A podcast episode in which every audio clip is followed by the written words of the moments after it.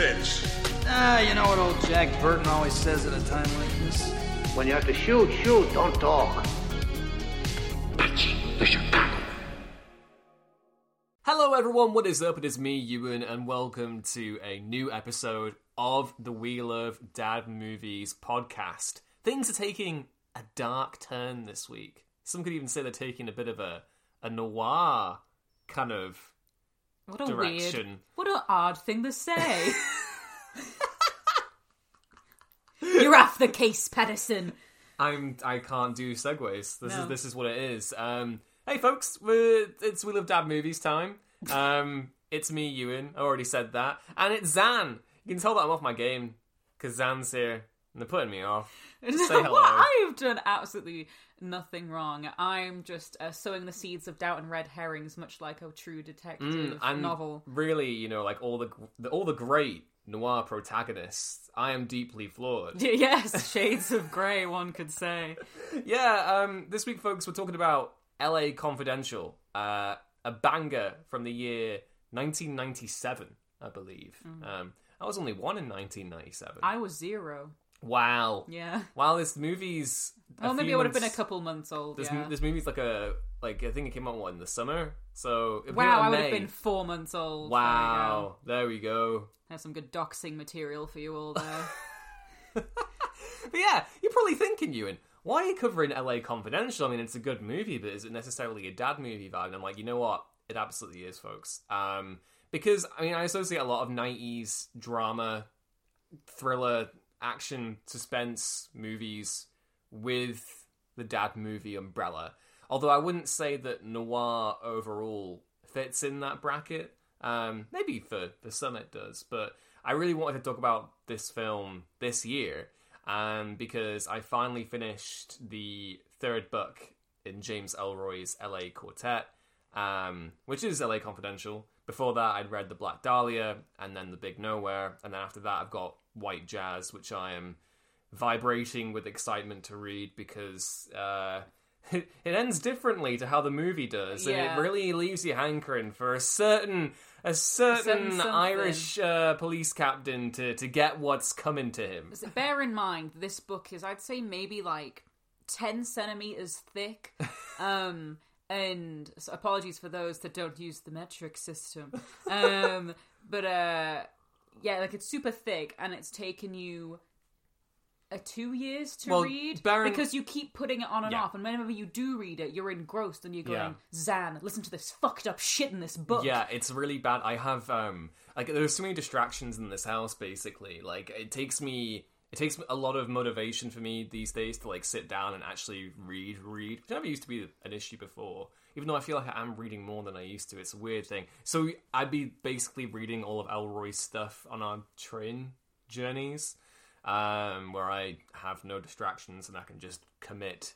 Um, no one knowing you're an absolute sicko. Oh, man, sat down reading about like people like getting their skulls like fucked with Vaseline holes. Mm, And yeah, stuff. you've already you've already already opened that. Yeah, wound. yeah, yeah. I am Hey, of, the movie has some pretty dark stuff as well, so we can go there. I'm kind of like covering the book with one arm, just making sure no one sees all the slurs on the page. so, um, a brief a brief introduction to James Ellroy, and I guess my own kind of relationship with noir, film noir.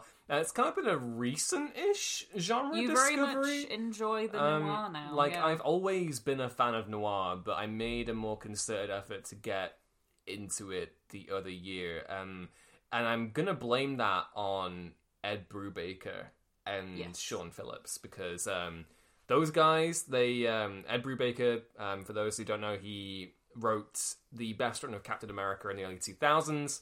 Um, lo and behold, the big two are pieces of shit. Big two, Marvel, DC, who um, don't look after their talent, particularly Marvel. They're really bad for this. So, like all good creators, um, Ed uh, went to the indie scene and did a bunch of cool stuff with Image Comics. A lot of it um, in the noir genre. So you have the criminal series, um, but the things that really kind of hooked me in.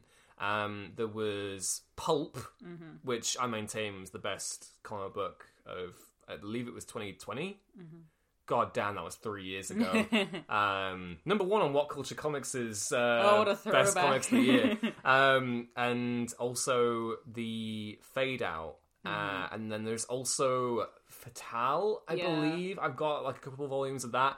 Just brilliant stuff, and it kind of really compelled me to dive deep, m- more so into into noiry stuff. So I watched Out of the Past for the first time last year. Um, Bad Day at Black Rock, which is kind of like a noir western fusion, not like Pulp, but obviously Pulp was a western noir fusion as well. Um, and I also watched Treasure of the Sierra Madre, which is again western noir fusion, sentencing a Yeah. pattern here.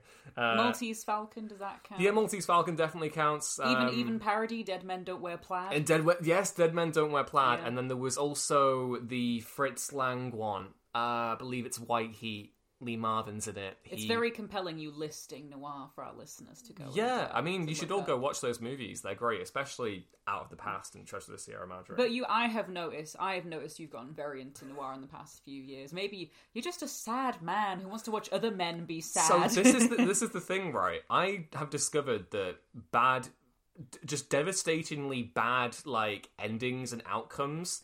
There is a chemical that it releases in my brain where I realize that I'm having the, the shit kicked out of me, but I'm like, oh, more, please. I think the scientific term they've come up with for that is um, uh, sickest little fuckers. I am. I am the sickos me Yeah, yeah, reading yeah. in- on James Ellroy. Um, but yeah, so Ellroy was kind of pointed on like uh, just from l- reading that, I was like, I want to read some some stuff. I like LA Confidential, so I'm going to read his books. Uh, and then I didn't know that he'd done so many, so I just picked up the LA Quartet. Black Dahlia, amazing, straight up banger. The Big Nowhere, amazing, straight up banger. LA Confidential, amazing, straight up banger. So I can't wait to read White Jazz, and I was really excited to eventually rewatch LA Confidential this year because it'll be my first time kind of interrogating it as an adaptation. yeah, and you have actually watched the very bad Brian De Palma Black Dahlia movie just to have a baseline level of comparison. Yeah, yeah, folks. The Black Dahlia movie, like the book, is is brilliant, and I feel very bad for anyone who has seen the movie and not, Not read the read, book. read the book Yeah. because it's a huge shame. Like De Palma and Ellroy should be a match made in heaven, but everything about that film, it kind of just loses the uh, the appeal of the novel source, um, and and of Ellroy's prose and writing more generally. And I, I should say as well that Ellroy's stuff isn't like typical of the genre that I have seen. It's very matter of fact, periods authentic, and incredibly politically incorrect, and not in an edge lord type way. It's just interrogating the historical context and presenting it as it is. So it's um, the protagonists are like most noir protagonists, pretty flawed, but this goes beyond any kind of like minor moral foibles. A lot of these characters racist, homophobic, um, vehemently Beat, beat women, like you know. vehemently conservative, misogynistic, and all this, and they do lots of awful things. Um, and you know, LA Confidential, for people who have seen the movie, will know that you know none of the characters in that film are any. You know, they're, they're not they're not the perfect little uh, immaculate flowers either. But in the novel, it, it goes it goes way further. Mm-hmm. Yeah, and we can go in, into that with the, the characters as well. We Yeah, get a bit yeah. more deep dive. Um, so yeah, uh, LA Confidential is the third book in Ellroy's quartet, um, and it picks up. You know, you can read each novel individually, um, but there is an overarching, well, not overarching story. I mean, LA Confidential picks up from where the Big Nowhere leaves off. Yeah, there are Um, share there are shared characters across the books, Yes. but you don't need to read yeah, them you, all. do, you can you can read them in isolation. Um, but I would definitely recommend going from Black Dahlia uh, and then you know because you get you basically you that Dudley Smith appears for the first time in Black Dahlia gets an even bigger role in um, in Big Nowhere and that continues in LA Confidential um, and it's uh yeah so LA Confidential itself it focuses on three different protagonists. The year is 1953. Um, you have Ed Exley, um, portrayed in the movie by a then unknown Guy Pearce. Um, Bud White, um, played by an also relatively unknown Russell Crowe. Uh, Trash Can Jack Vincennes, portrayed by Kevin Spacey. Um, and then you those those are basically your three main protagonists, and it's it's it's kind of one of those weirdly difficult plot synopses to give because it really is just vibes.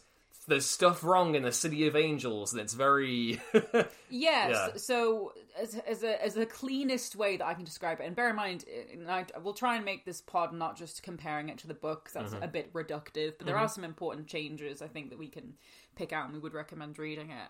Um, the as best as I can describe it, the movie is about a significantly revolves around this this uh, set of shootings that happen at this uh, restaurant called the Night Owl the Night Owl Cafe. and they try to solve um, who's behind it and it involves a ring of uh, prostitutes who have um, plastic surgery to look like movie stars and um, there's also stuff about potentially rackets moving in because um, Mickey Mickey Cohen, Cohen, has just been mixter. arrested. Mickey Cohen has just been arrested, and so people are trying to move in on his old turfs. You get one shot of his dog, um, which Mickey is Cohen who, Jr.. who has a fun- a proper funeral in the book as well. he does. He yeah. bribes his um he bribes his um uh what do you what, what do you Oh, the mortician. yeah he bribes them to have a proper uh, funeral. So the They- dog just get a little a little cameo, in a the little movie. child's casket. Yes, he does. Um, and so they realize that actually the people who they thought committed the night owl shootings actually weren't that, and there's a bigger conspiracy going on. Yes, That's about as best as I'm going to describe. That's a good this. hook. Because I think one thing that is really apparent with LA Confidential and also Ellroy's prose, and I think it was interesting because reading up about this movie and, and seeing why um, Hanson and screenwriter Brian Helgeland, I hope I'm pronouncing that correctly, um, were drawn to Ellroy's books is because, not because of the, the plots, which I will concede can get very convoluted and confusing. Uh, there were times reading LA Confidential, I was like, what the hell is going on right now? but because the characters are interesting, they draw you in, and even though they are such huge pieces of shit, by the time you get to the end of these books, you really do care and grow to love them. Um, and that is really where the adaptation excels best. It starts with those three characters the ambitious, the ferociously ambitious um, golden boy, Ed Exley. Very career driven. Um, Yeah. His father was killed in the line of duty, and so he is trying so hard to take any opportunity to really kind of get the edge. Yes. Um, and the night owl, he knows is going to be his big. He's going to be his big break. career break. And you also have um, Jack Vincennes, who um, in the film is a celebrity cop. He cozies up to this uh, Hollywood show called Badge of Honor, where he works as a technical advisor. And on the sly, he's working with smut peddler um, Sid Hudgens, who writes for Hush Hush magazine, which is a stand-in for the Real Life Confidential magazine that um, was, you know, a scandal rag at the time that basically focused on Hollywood celebrities. So he's feeding them information. He's his celebrity's increasing. It's all very kind of you know, it's a vainglorious mission for old trash can Jack. Which I will say, even though I think they do, they get the essence of his character well, like really nicely in the film. There is a lot that it leaves on the table, and I feel like out of out of the three protagonists, even though I would say that Jack gets like a great deal of screen time, and weirdly most of his nuance is kind of left on the floor. And that is because ultimately we talked about this yesterday after after watching it. That you know his storyline in the book, he's dealing with like drug addiction and stuff as well. And really, it would have been a bit too confusing if he had multiple arcs going on. And in this movie, it's him realizing, ha, maybe selling information and being a celebrity cop actually is hurting people Yeah. and is not what I set out. And there's a whole conversation he has with Exley where it's like, why do, why are you even a cop anymore? And he's like, I forgot the reason. Yeah, yeah, So- and that's where the whole Rollo Tomasi stuff comes Mm-hmm. in as well, which is fucking great. Oh yeah, by the way, folks, uh, if you haven't seen LA Confidential, please do go watch it before these two these two mooks spoil it for If you. anything, it it opens because the um, editor of Hush Hush magazine is played wonderfully by Danny DeVito, and it op- the movie opens with him basically Yes. reading Ellroy, talking about the city of angels, and you can get anything for cheap on here, and like, Yeah. oh, it's a it's a great time. I forget the exact wording where it's like, um, and you heard it here first. on the on the on the low on the down low on the QT and very Hush, hush hush, hush. yeah. DeVito. The casting for this movie is exceptional. Yeah, like it bangers, is yeah. absolutely spot on. Um, like James Cromwell in particular as Dudley Smith is like just he he, he transplants the the complete bastard energy of that Yeah. character from the novels to the screen so well. That kind of like friendly, cordial, you know, Irish grandfather Yeah. who will give you a hug and then just stab you, Stab you in the back, table. yeah. um, he does that so so well, and you know, uh, it, Pearce is great as the nerdy golden boy Exley, and Russell Crowe. Um, in his peak sexy 90s heyday Yeah. off the back of the quick and the dead in this he he gets Bl- uh, bud white's like um fierceness fierceness down but also immediately conveys that sense of vulnerability and yeah Yeah, one of our favorite things to watch at the minute is GQ's series where it's like actors or directors Oh, talking about time. their favorite, almost iconic roles or movies or Yeah. whatever. And we watched the Russell the Russell Crowe one recently. Um, when he talks about about LA Confidential, he talks about how at the time, you know, he'd done like one fairly big-ish role when uh, in Australia. Um, but other than that, he was an unknown, and the studio, which was Warner Brothers, were very, very against hiring him or Pearce for um for for this movie because they were like, we don't want unknowns to lead this cast, and especially knowing how much more morally grey those characters are in the book. Um, I can definitely see why they'd be like, we do not want these two not very nice protagonists being played by two unknowns. That's not going to sell the movie. Um, but the producers were basically just like, no, uh, we've we've chosen them. And Russell Crowe was talking about how he was literally in the hotel room, not knowing if one day the studio were just going to fire him because they didn't like the fact that they'd kept him on board.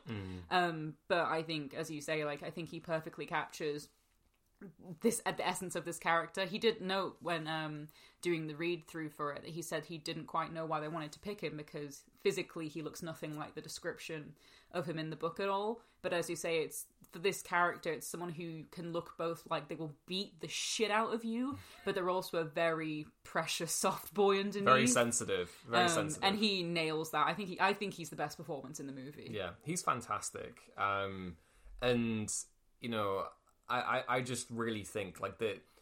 Ellroy himself spoke about how well he thought this was, as how good this was as an adaptation, and despite it kind of cutting so much from the novel, and he and he himself, you know, was the first to say that he didn't think LA Confidential could be turned into a movie mm-hmm. because the source is so dense. And really that's another interesting conversation is about how how best to adapt these novels. And David Fincher had an idea in the early 2000s to make like a Black Dahlia TV show uh, or mini series rather. Um, and you know there have been two attempts at an LA Confidential pilot. There was one in 2003 which was meant to be terrible where Kiefer Sutherland plays Jack Vincennes. And there was one that was rated very highly in 2018 where Walton Goggins played Jack Vincennes. Um, so yeah, but yeah, the, the casting is is fantastic, and uh, it, it's just it's one of those where I'm like, oh, they they really they really hit it out of the park for that area. Yeah, it is worth talking about. Uh, Academy Award winning for this uh, for this Kim movie, Kim Basinger. Basinger, um, as Lynn Bracken. Lynn Bracken. Um, so she is one of the prostitutes, um, and she. Um, she's one of the girls that hasn't had plastic surgery. In all fairness, she's just dyed her hair.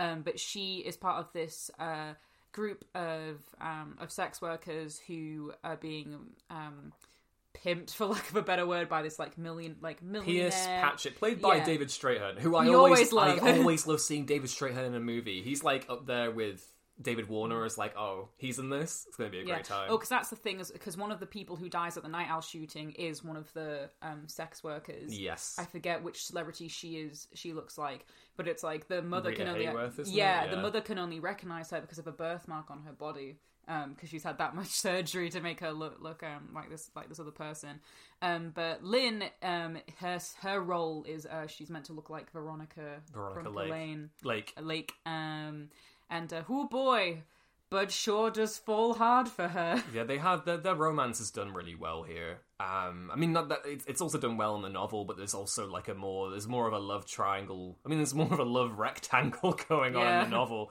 um, between four between the four of them. Uh, also, Inez Soto, who is the rape victim, the original Night Owl suspects.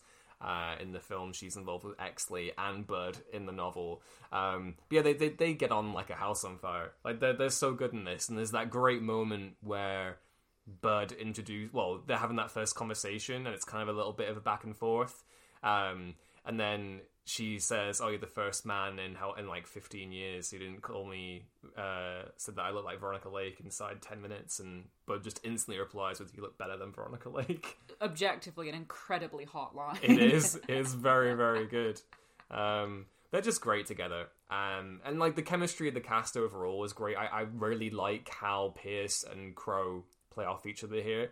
They really do capture that uh, that competitive. Just th- these are two guys who hate each other's guts. Like they really do. And in the novel, there is more cause for Bud to hate Exley beyond just Stensland losing his job. Because in the novel, Stenland, Stensland uh, is prosecuted by Exley uh, and gets executed um, for a number of crimes committed after he leaves the Force. So Bud really does hate his guts. Yeah, and, in- and in and in this, it's because Exley's a, a, little snitch. the bloody Christmas Um, affair. and so he uh, he basically is like, "I'll testify against your partner. I don't care," uh, which caused him to lose his job. So that already they're not on a on a good a good standing with one another, and their cases keep interlocking with each other or intersecting, um, which causes some tensions to uh, to rise and information to be found out. And um, Exley sleeping with her with with Lynn. Oh dear. Which Um, again, in, in the movie, it's like a blackmail thing, but in the novel, the reason why she sleeps with Ed is because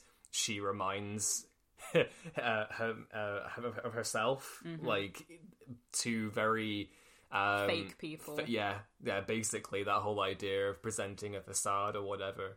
Um, and it is interesting. I do want to talk a little bit about Exley's like character in this and the differences in the novel. So in the novel, um, he is. I guess you know. I, I mean, a lot of people. We spoke before about how much LA Noir the game takes from LA Oh, completely. When I watched this for the first time, I think maybe two, three years ago, Mm-hmm. I was like, "This is just L.A. Noir." Mm. Wow, L.A. Noir like stole, homaged so much from like the aesthetic because this movie is so like Technicolor to like the character tropes, direct down to the fact they have an Irish like police captain Yeah, and yeah. stuff. Um, you know, stuff about like housing bonds and stuff. Like a lot of LA Noir takes very direct inspiration from this movie. Obviously, even down to like the title. Um, uh, Cole phelps's character is very similar. Yeah, to, so to Cole, Exley. Cole Phelps is obviously very career driven, but the one detail that the movie misses out is that Ed Exley is a Pacific veteran, he's a war veteran who lied about his military record to get Medal of Honor. So that immediately informs you just how much of an ambitious piece of shit this guy is. Um, and in the novel as well, his his father isn't dead. His father's a a million a multi-millionaire property mogul who's friends with a Walt Disney stand-in called Ray Deedling. Yeah. Um, Who runs not Disneyland but Dreamer Dreamland? Dream a Dreamland um, with Moochie Mouse is Yeah. one of the characters listed and stuff.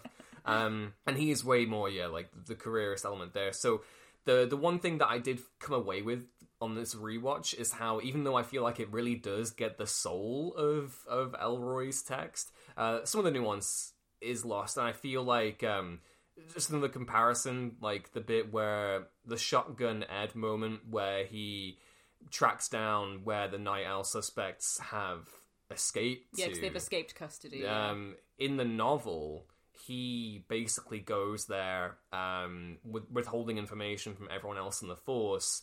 Uh, and murders them all in cold blood. They're not even carrying. Yeah, in, Um, in the movie, someone drops a glass, it spooks his partner. yeah, And so people just start flinging bullets. He comes back covered in blood and he's like shell shocked Mm-hmm. um, and he gets his promotion.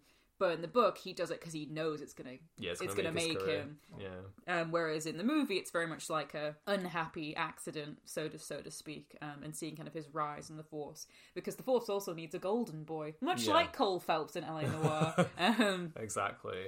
I suppose we, we, you touched a little bit there about the the visual aspects of the it's film. It's such a sexy movie. Um, it looks so good. and I feel like visually it's it's such a great approximation of Ellroy's prose as well because it's got that there's no nostalgia goggles here for the era. There's the iconog the iconography is a fixture. Um, and you have like the ill-fitting sports jackets that that that Vincennes wears. You've got the Hollywood scandal.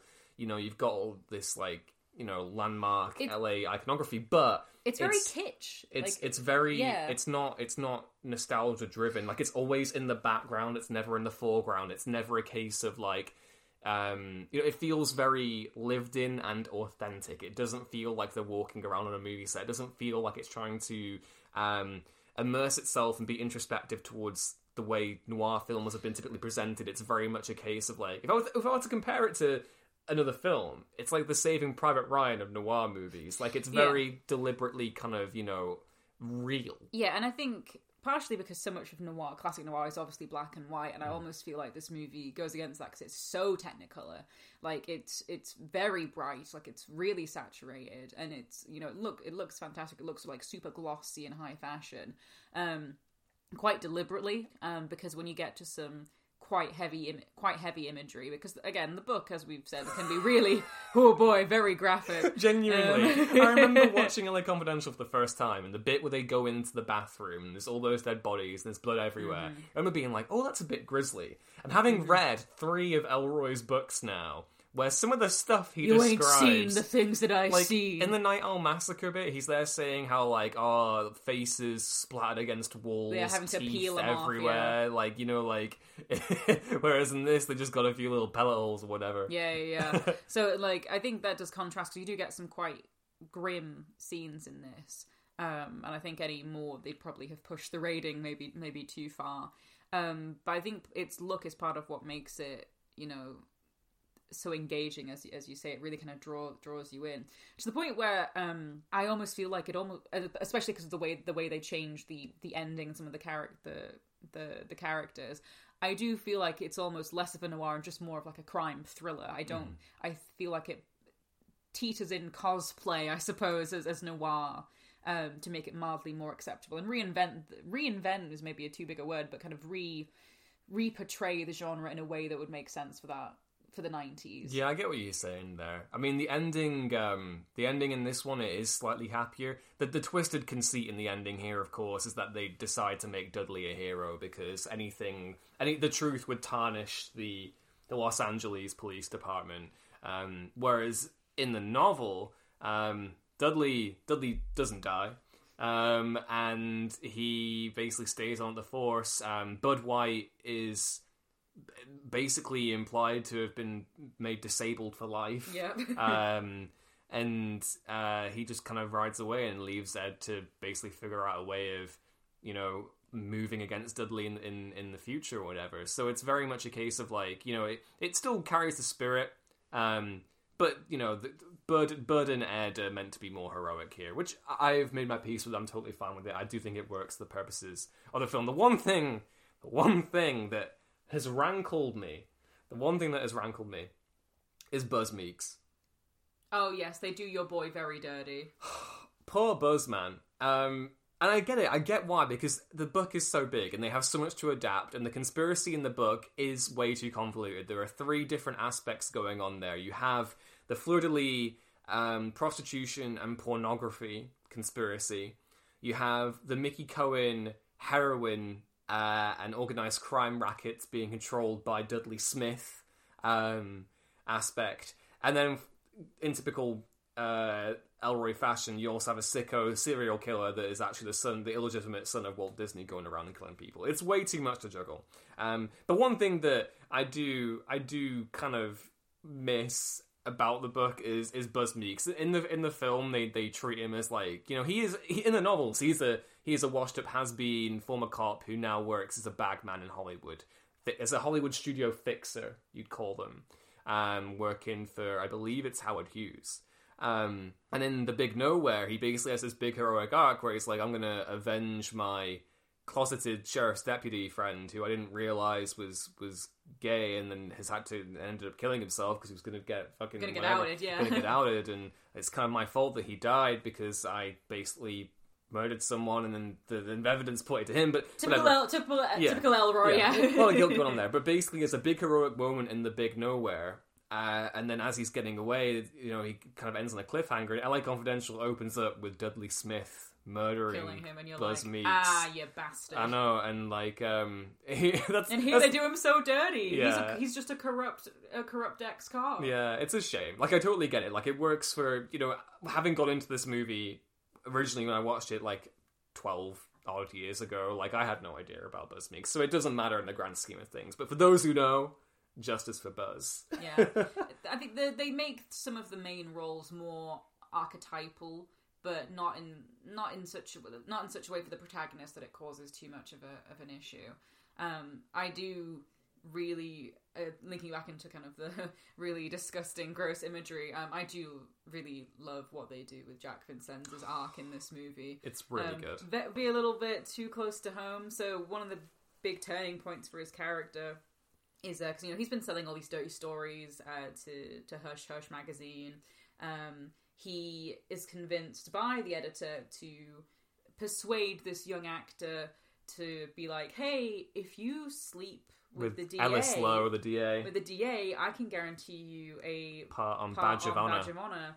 And he goes to check on him, and uh, this gay man's throat has been slit, and he's still breathing as he's on the floor, Staring back out, at him. staring straight back at him, into his soul. and it's whoo, it is harrowing. And at that point, I think that's when he teams up with Exley to be like, um, he literally says, "I need to solve a homicide." Mm-hmm. Oh dear! But um, that's when they team up to really look into stuff. Um, and this movie does have some funny moments as well. There's the bit where um, they go to the restaurant to quiz one of Mickey Cohen's um, former bodyguards. oh, the real life Johnny Stompanato. yes. Yes. Um, and he um, is seeing someone who looks like uh, Lana Turner. Lana Turner. But it turns out that she is the actual Lana Turner, um, which is also a real life thing. yeah. In the book, it's described by Mickey Cohen as having a cashmere pussy. Yeah, he did. Um, and and fun fact for you folks: um, during the end of Stompanato's relationship with Turner, um, she was apparently she was shooting a movie with Sean Connery. I forget which one it was.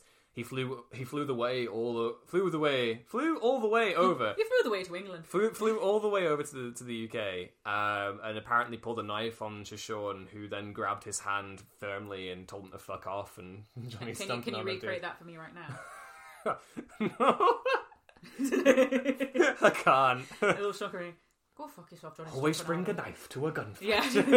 Johnny Stompanato. yeah, yeah. Um, and Also, he was killed by Lana Turner's daughter. yeah, knifed. Yeah. Um, and that also happens in the novel. Um, Stompanato in the novel is the the one incriminating uh, witness that they have against Dudley. And his death basically means that Smith gets to go scot free. Mm-hmm. Um, you know, And it's fun. They go to the car. They she throws a drink on him. yes, They get in the car afterwards. They're laughing about it. It's like, oh, thank God, a bit of bit of chill times in this movie. But um, yeah, Jack's arc of him kind of realizing, huh, maybe me doing all this celebrity stuff and like selling stories about people's misery is maybe actually not what I'm in this for. yeah, Um, and so his death, which is the most Ellroy moment of the uh, of the movie because it is so sudden, yeah, as you said in the book, the way they describe characters being like, and then they walked into the room and then he got shot anyway. yeah. There's never he never draws it out. He leaves you. He leaves the the sudden the spontan the spontaneous. You know, it's it's great at tapping into the fear of like death comes out of nowhere and then things move on. Um, like in in the novel, um, him and Bud are like trying to stop a. a I forget speci- the specifics because it came during the point in the novel where I was like, I have, I'm kind of lost here. But it comes during a, like a, a a hijacked prison train escape, and they're both there, and, and, and Jack just literally catches a bullet in the face and dies.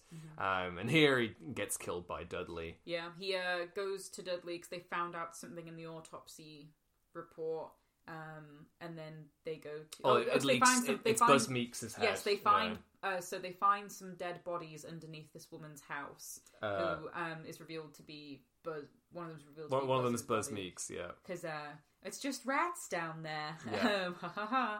Um, and so he goes to Dudley Smith's house at night to tell him, and then Dudley just turns around as they're having a casual conversation It's like, have you told anyone else? and just shoots him in the chest. yeah. And then he looks into looks into his eyes, uh, says "Rollo Tomasi" And smiles. and smiles and, and laughs, and then dies. Yeah. Um, which is significant because then Dudley then goes to um, Exley and say, "Oh, does the the name Rollo Tomasi mean anything to you?" And immediately, Meanwhile, like, Ed is shaking his Um, glass everywhere. And uh, Dudley Smith is his Rollo Tomasi because he's the guy that gets away guy, with it. guy that got away. But it's also great because you can also construe that line as like the bit where Jack rediscovers his, you know, his, his purpose. You know, Mm-hmm. Rollo Tomasi is is his existence. He's found his way. You know, and again, it does a good job of showing like his lost potential. The whole the whole big thing being that when he teams up with Exley, he's just as intuitive and smart and savvy about getting shit done. Um, and I also love that bit, um, the scene where uh, Sid is convincing him to uh, get. I think the actor's name's like something Reynolds, uh, like Matt Reynolds or something like that. He's convincing him to sleep with Ellis Lowe. There's the bit where Jack sizes himself up in the mirror and he's got that big ridiculous white sports jacket Yeah. on and he knows it doesn't it doesn't fit him it, like and obviously the style at the time is the big suit but in a in a spiritual sense that role isn't his. Mm-hmm. It's all it's all facade it's all it's all it's all you know fake. And a lot of you know Ellroy's text is about the idea of like the pristine varnished image of you know 50s and 40s los angeles the golden age of hollywood you know you can only repress so much that it's going to come out in, in horrible ways and and that's kind of where you know the, the big appeal lies there. And i feel like visually this you know it, it really does it really does get that. There's a good tonal juxtaposition between the glamour and the the awfulness of of what's actually transpiring. And dudley like J- again james cromwell he does dudley smith so so fucking good in this. If i was doing la confidential now i'd, I'd give the role to liam neeson. Uh, i think he'd do a really good job in that. But cromwell one of the great 90s that guy actors. He's also in irobot. He's fun in irobot too Oh, that's nice. I like iRobot. Maybe we'll do iRobot at some point. Maybe we will do iRobot at some point. Yeah, it, the the movie it's two, just over two hours long, and it goes very. Oh my god, it quick. flew! I couldn't believe how yeah, it quickly went it very flew. quick. I was like, "Oh, Jack's dead already," but no, we were an hour and a half in when he dies.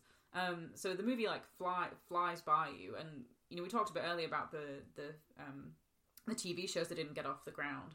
Um, but I would kind of want to see what they could do with this in a long, in like a Chernobyl style, like long episode mini series format, so you could really dive deep. And I think now we're more accepting of morally grey and flawed protagonists. This is the thing, is like I feel like one of my biggest one of the things that frustrates me most is when people watch something and they criticize the characters for being unlikable. It's like a character doesn't need to be unlikable for you to follow them. Obviously, you know, if that's what you want, if you want if, if all you derive out of the story is wanting to relate to a character, then I understand that.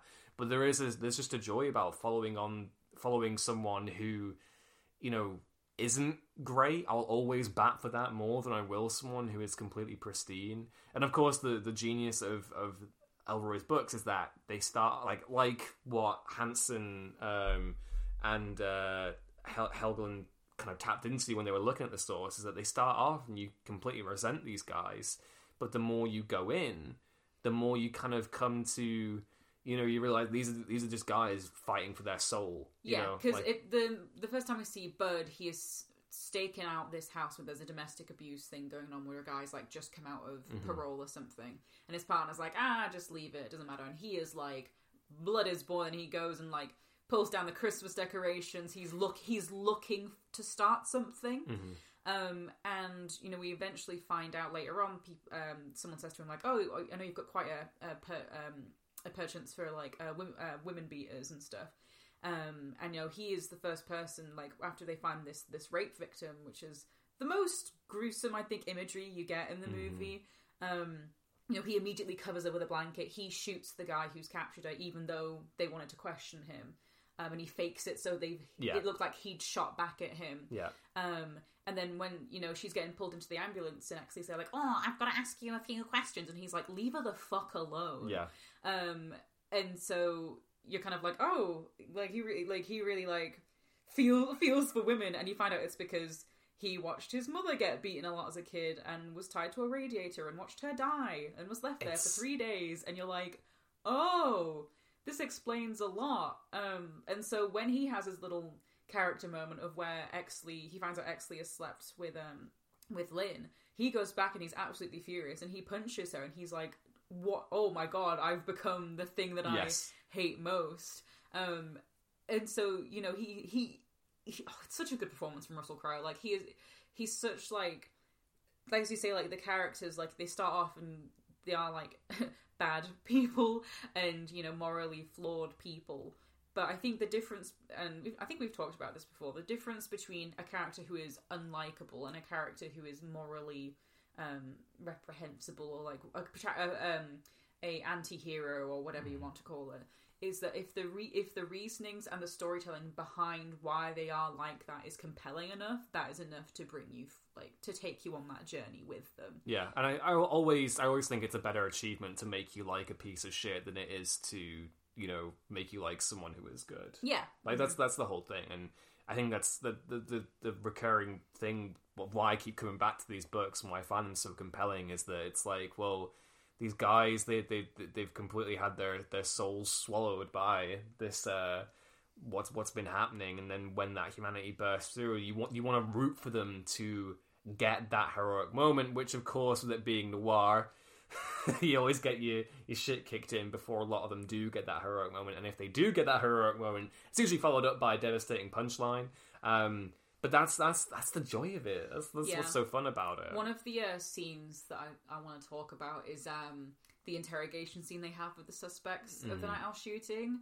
Um, because that is Ed Exley in full like career mode. He is going back and forth between like three different interrogations. so he is he is like they establish he is a he is a prodigy of a det- detective, Yes. both in the novel and the film. He like wants he is, to be promote, promoted to lieutenant, and they're like, "Mate, you've only been here like yeah. so many years. You know that's not going to happen for you."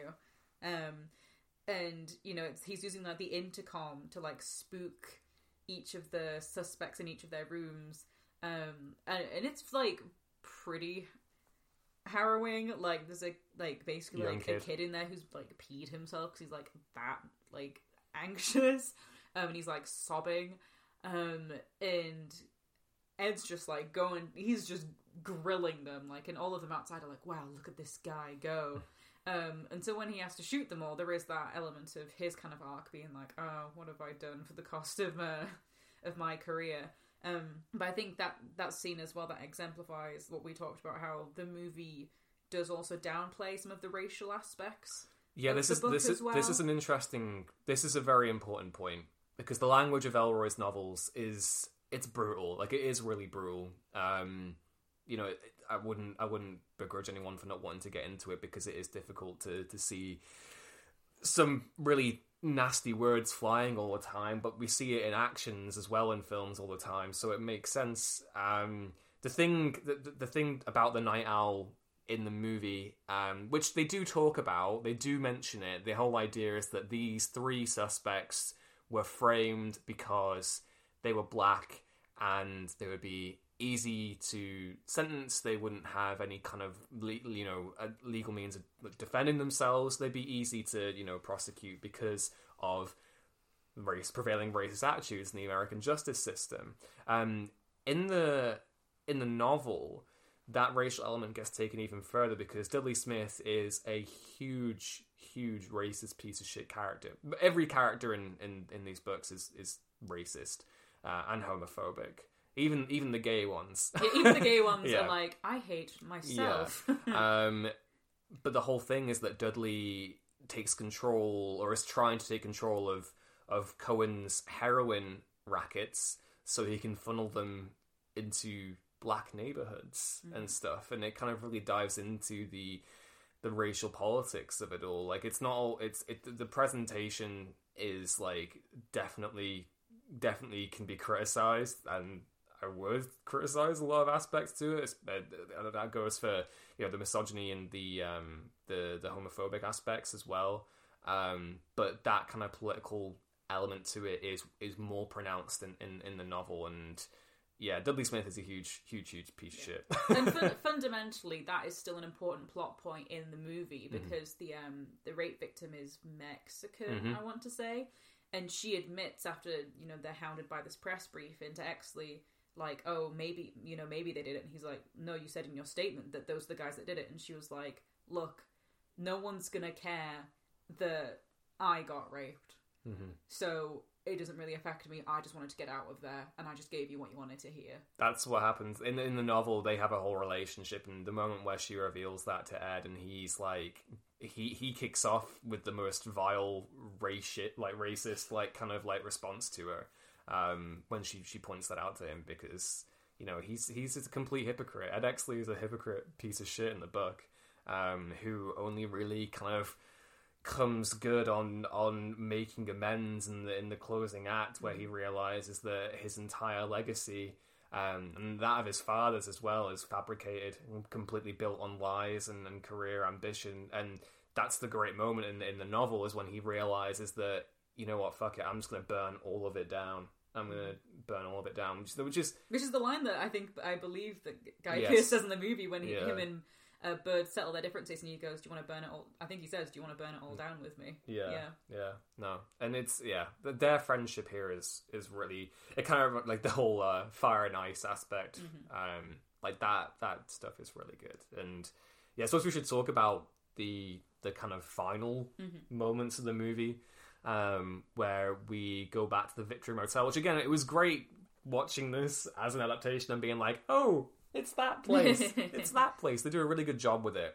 Um, and they kind of go there and basically it's it's a setup by Dudley and they have their kind of big heroic shootout at the end, which again, There's one guy that gets fucked up. oh my god, shot I through the window. I literally- like we, were, we were watching it. I literally yelled, "Eat shit, asshole!"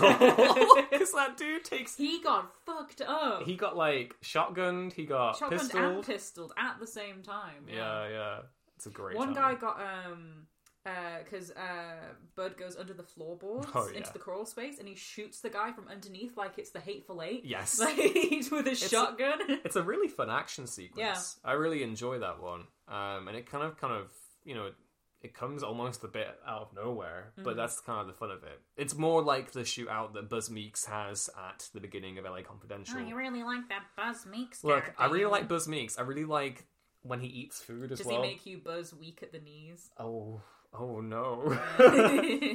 but he also eats really cool food. He There's that bit in Big Nowhere, and he's like, he had like a peach pie drowned in ice cream or something. I'm like, oh man, I want a peach pie drowned in ice cream. um, they have their big shootout, and then Dudley comes in at the end and gets the drop on both Bud and Ed. Uh, and basically, at that point, Dudley thinks that Ed's a, still that weak, career ambitious fool um, who might go might go along with everything. Uh, and it kind of plays back into that line at the beginning of the movie. Would it be like um, when Dudley's roasting or grilling Ed, being like, "Would you fabricate evidence if it would help you secure a conviction? Would you shoot a suspect in the back if it meant preventing him from hurting someone else?" Ned's like, "No, no, no." And then at the end, what does he do? Shoots him in the back. Shoots Dudley in the back, Yeah. taking those lessons and applying them to the Yeah. ironic nth degree. Yeah. love it. Some good poetic justice. So it is. It is um, an anti-noir ending in that it is mildly happy. It is mildly happy, but you do have the whole thing at the end where Dudley Smith basically dies a hero to preserve the, the Yes. reputation of the Los Angeles Police Yes, Department. and Exley still gets that promotion and is begrudgingly given it by uh, some of the, people on the force in the DA's office. yeah, um, because he's like, well, the only man who can confirm any of this, I shot, and we definitely don't want a bad a bad press day. Uh, what are we going to do about it, lads? Um, you want a hero? I think you actually need 2 Mm-hmm. So yeah, yeah. No, it's really good. I mean, I, I feel like definitely the decision to excite, like to get rid of so much of the novel's conspiratorial elements, uh, pays dividends in the final act because there is a lot that Ellroy has to na- uh, wrap up in in the finale of LA Confidential. Um, and even though it like it leads to a more kind of um, nuanced painting of the three leads. Um, plot wise, it was definitely the wiser decision here to focus it just on the the the, the Mickey Cohen um, heroin yeah, racket. we don't stuff. get we don't get Walt Disney standing committing suicide at the end of this. No, and we don't. We don't get. Um, yeah, Walt, Walt Disney Ray Dieterling does not die. um, Preston Exley's father doesn't. You know, whatever. Like it's um, it's it's an interesting. It's a really good case study for how to do an adaptation well while still changing quite a lot. Yeah, because after you finished it, you were like, "Oh, actually, like I can see this is a very I can from going back into, I can see this will be a very good ad- adaptation. I totally understand why they cut this out." Yeah. And then watching it, you were going, hmm, "Kind of wish they did this, did this." So it's it's it's it's interesting, and in true dad fashion for this podcast, we've talked a lot about the book that this movie was based on. Being you know, being like, "Oh, have you read have you read the novel? Oh, cracking novel that My Ellroy." my parents, whenever we watched The Godfather, would always be like, "Oh, the book's better." so maybe this has been a really authentic experience, actually. Maybe but, um, it has been. you know, the LA Confidential is a very good movie. Um, I it's think wonderful. I would say I maybe enjoyed it less than, than my first watch, only because I've seen passively through you so much more noir, and I feel like it is more of just a crime movie than a noir movie. And I think in terms of aesthetic and the way it treats some of its characters. Um, but I think in terms of performances and like launching uh, Guy Pearce and Russell Crowe's uh, career, um, and as much as he is a piece of shit, Kevin Spacey is really good in this, as He as, as as he annoyingly is in many movies. Yeah. Um, my my only wild hot take I'd say is that I think Basinger is just fine. Um, I think she is as good as her chemistry is with Russell Crowe. I think without that, I, I personally don't feel like it is necessarily a high tier, top tier performance. But you know, I wasn't in the Academy in 1988, so uh, 1997. Now you know, no, because the movie would have been uh, awarded stuff in '98. Oh, I thought you said 1988. Oh well, I'm tired. Here's getting late. We should just go replay LA Noir and get scared chasing the uh, the serial killer. the serial killer in into the in the, in the sewers. Yeah. Yeah, yeah, great time. But yeah, I think I think that just about covers everything we have to say about LA Confidential. A wonderful movie. Uh, genuinely have so much affection for it still. Um, even though I can't decide in my brain whether I'd take it over the novel or not, I think they're both really they both stand alone really nicely, and I feel like if you if you really like LA Confidential, even though I've spoiled most of the novel for you now, um, you should still go read it because if you enjoyed spending time with Ed, Bud, and Jack, even though they suck big time, um, you'll get a kick out of reading the book. Um, it's definitely, yeah, no, great. Um, yeah, this has been the Love Dad Movies podcast. Uh, before we go, I want to give a quick shout out to our patrons. Thank you to Christopher Darby, George Jackson, Thomas Mulgrew, Shaka, and Josh Brown. Your support means the world. If you want to go support the We Love Dad Movies pod, We Love Dad Movies podcast, it's getting late, folks, in the city of angels. Um, you can go, you can do so at patreon.com and find We Love Dad Movies there. You can follow We Love Dad Movies on Twitter at We Love Dad Movies. You can follow me on Twitter at Ewan Ruins Things. You can also follow me on Letterboxd, um, where I'm just Ewan Patterson. Uh, Zan doesn't exist. You can find me on the down low, on the QT, very Hush, Hush, hush. Oh, that was good. yeah, That was good. yeah. See you later, folks. Bye.